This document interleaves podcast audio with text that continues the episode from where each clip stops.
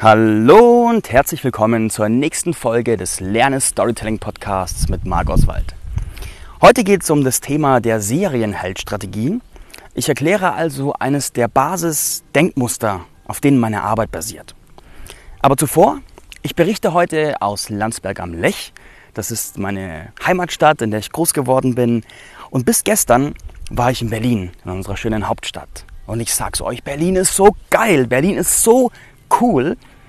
Ich lerne gerne Leute kennen, ich bin offen für Erlebnisse und ich sammle gerne ja, Erfahrungen, wo ich irgendwas Tolles gemacht habe. Und wo ich in Berlin ankam, habe ich natürlich erstmal keinen gekannt und wollte irgendwie Anschluss finden. Also habe ich mir die App Meetup installiert, wo Veranstaltungen gelistet sind, wo man sein Treffen eintragen kann. Und da gibt es in Berlin eine riesen Auswahl. Also jeden Abend gab es irgendwie 30 verschiedene Angebote, von Volleyballspielen bis Sprachtandem-Treffen, bis Meditationsabend, bis Tanzkurs. Alles Mögliche, was man sich vorstellen kann, war da gelistet. Ich brauchte also quasi nur aus dem Buffet auswählen, worauf ich heute Bock habe. Und so habe ich am ersten Abend war ich beim Brettspieleabend, am zweiten Abend war ich bei drei verschiedenen Tanzkursen, Salsa und Bachata, dritter, vierter Abend dann bei Meditationskursen verschiedener Art und es war einfach lässig, weil ich sofort auf Gleichgesinnte treffe, Anschluss habe, man zusammenkommt und das ist einfach cool. Wenn du also wohin fährst und Anschluss suchst, Meetup ist meine Empfehlung. Kommen wir jetzt aber zur Serienheldstrategie. Wir Menschen lieben Geschichten. Wir wollen Anteil haben an den Geschichten anderer. Wir wollen wissen, was andere so erleben, was bei denen so abgeht, was so vor sich geht und möchten da möglichst nah dran sein, wenn es interessant ist. Gucken wir mal ins Fernsehen, weil das Fernsehen ist ein guter Spiegel für das, was Leute interessiert, weil sonst würden sie es nicht irgendwie konsumieren. Und da sind die erfolgreichen Formate Reality-Formate, also mitten im Leben, Berlin Tag und Nacht, Dschungelcamp und Co., wo es um nichts anderes geht, als darum, Personen zu begleiten in ihrer Entwicklung, in der Art, wie sie mit Situationen umgehen, in ihren Höhen und Tiefen. Und das erfüllt uns ein grundmenschliches Bedürfnis. Also wir lieben das mitzubekommen, wie Menschen sich entfalten und es spiegelt sich in dem, was uns gefällt. Und jetzt sagst du vielleicht, ja, ich gucke doch keine Soaps und außerdem gucke ich kaum Fernsehen. Übertragen wir es mal in Serien. Ich gucke zum Beispiel gerne Game of Thrones. Und worum geht es mir bei dieser Serie? Ich finde die Politik dieses, dieses Landes so interessant, was da passiert. Es ist natürlich großartig gemacht, aber allen voran will ich wissen, was passiert meinen Lieblingscharakteren. Ich war zum Beispiel lange Zeit Fan von Stannis Baratheon und wollte unbedingt wissen, okay, schafft er es? Kriegt er es hin? Wie entwickelt er sich? Was passiert? Wird er überhaupt überleben? Weil es ist ja nicht gesagt in der Serie. Und es hat mich interessiert. Und wo er dann gestorben ist, habe ich so einen Dämpfer bekommen, weil ich dachte, oh Mann, ich habe so mit ihm gefiebert, auch wenn es nur eine Serienfigur aus einem, aus einem Buch ist. Und jetzt übertrag das auf dein Alltagsleben. Stell dir mal vor, ein Freund ruft dich an und sagt, hey, in zwei Wochen habe ich dieses Vorstellungsgespräch und das ist mir so wichtig, hast du einen Tipp für mich? Und du gibst ihm vielleicht einen Tipp und innerlich denkst du dir, wow, hoffentlich schafft er es und fieberst so ein bisschen mit und freust dich dann auf den Tag, wenn er dich anruft oder eine WhatsApp schreibt, hey, es lief richtig gut und eine Woche später die Nachricht kommt, ich habe den Job. Das finden wir geil, das lieben wir. Wir wollen einfach Anteil haben an dem, was anderen so passiert. Und dieses Bedürfnis, das ist wenn wir das aus einer, aus einer geschäftlichen, wirtschaftlichen Perspektive betrachten, dann ist das einer der Schlüssel, die wir nutzen können, um unsere Marke aufzubauen. Ich nehme jetzt mal mich als Beispiel.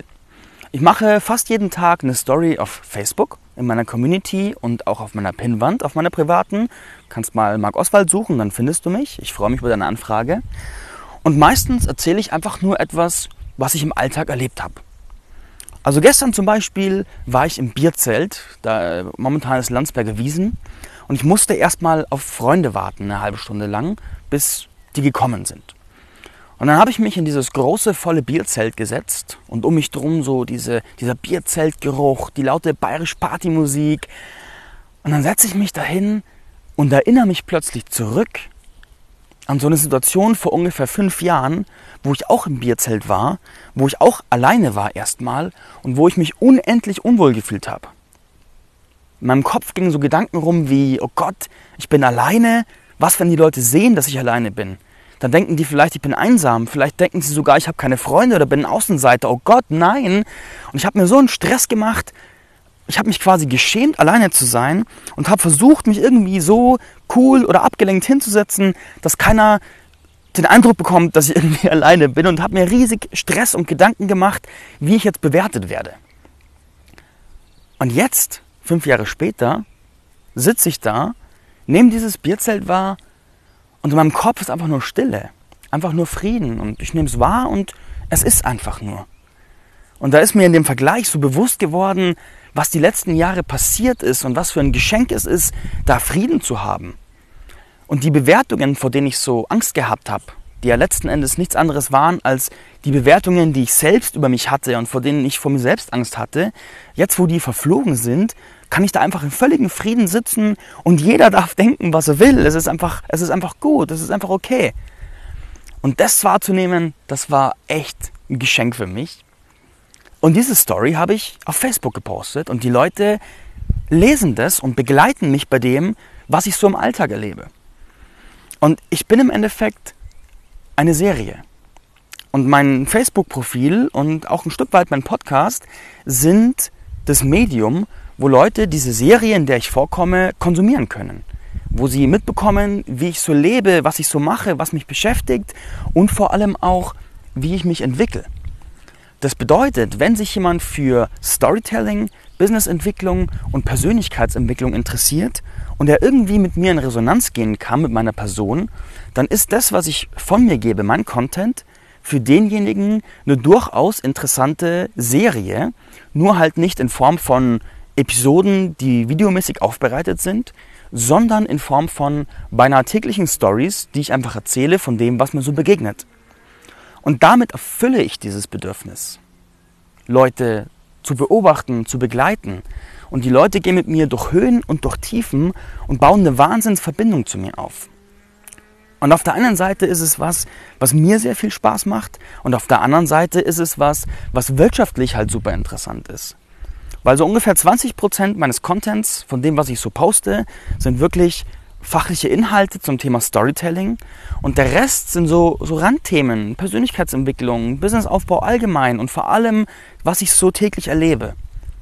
Und damit baue ich meine Marke auf. Weil es werden jeden Tag, jeden einzelnen Tag werden es mehr Leute, die da, die mich lesen, die mich beobachten. Und ich höre immer wieder auch von Leuten, dass sie jetzt schon lange still mitlesen, dass sie es einfach cool finden, was ich so schreibe und dass sie vor allem Freude dran haben, Freude dran haben, dass, dass sich jemand da öffnet und zeigt. Und wenn ich mir die Leute angucke, die erfolgreich Content produzieren, dann sind es immer auch Leute, die Persönlichkeit mit drin haben, die von sich, ihren Gedanken, ihren Standpunkten erzählen. Und gerade wenn du so fokussiert drauf bist, sehr, sehr sachlichen Content zu bringen, weil du glaubst, das ist, was du machen musst, um als kompetent wahrgenommen zu werden, probier mal aus, mehr Persönlichkeit reinzubringen. Stell dir einfach vor, du wirst zu einer interessanten Serie für deine potenziellen Kunden und ohne dass sie gleich was bei dir buchen müssen, können sie erstmal eine Zeit lang die Serie gucken, bevor sie in Anführungszeichen das Merchandise kaufen. Nur dass das Merchandise halt nicht nur ein cooles T-Shirt ist, sondern dann in meinem Fall zum Beispiel einen Storybanding-Kurs oder eine 1 zu 1 Begleitung oder, oder, oder. Und dieses Denkmodell ist die Serienhaltstrategie und die hat sich auch immer wieder bewährt. Also ich habe eine ganze Reihe Beispiele von Kunden oder auch nur von Community-Mitgliedern, die das umgesetzt haben, die mehr von sich erzählen und das mit ihrem Content mischen, die einfach Leute teilhaben lassen und deren Erfolg dadurch massiv nach oben gegangen sind und die jetzt einfach jeden Tag ihre Marke festigen, einfach nur durch ihre täglichen Erlebnisse. Und das ist super leicht umzusetzen es ist super hilfreich und ich lade dich ein, guck mal dein eigenes Verhalten an, wo du Freude hast, Leute zu begleiten und zuzugucken, wie sie sich entwickeln. Und überleg dir heute mal, was du teilen könntest, damit du für eine Serie für andere wirst, die dann deine Kunden werden können. Mit dem Impuls wünsche ich dir einen tollen Tag. Danke fürs Zuhören. Wir hören uns in der nächsten Folge. Dein Marc Oswald.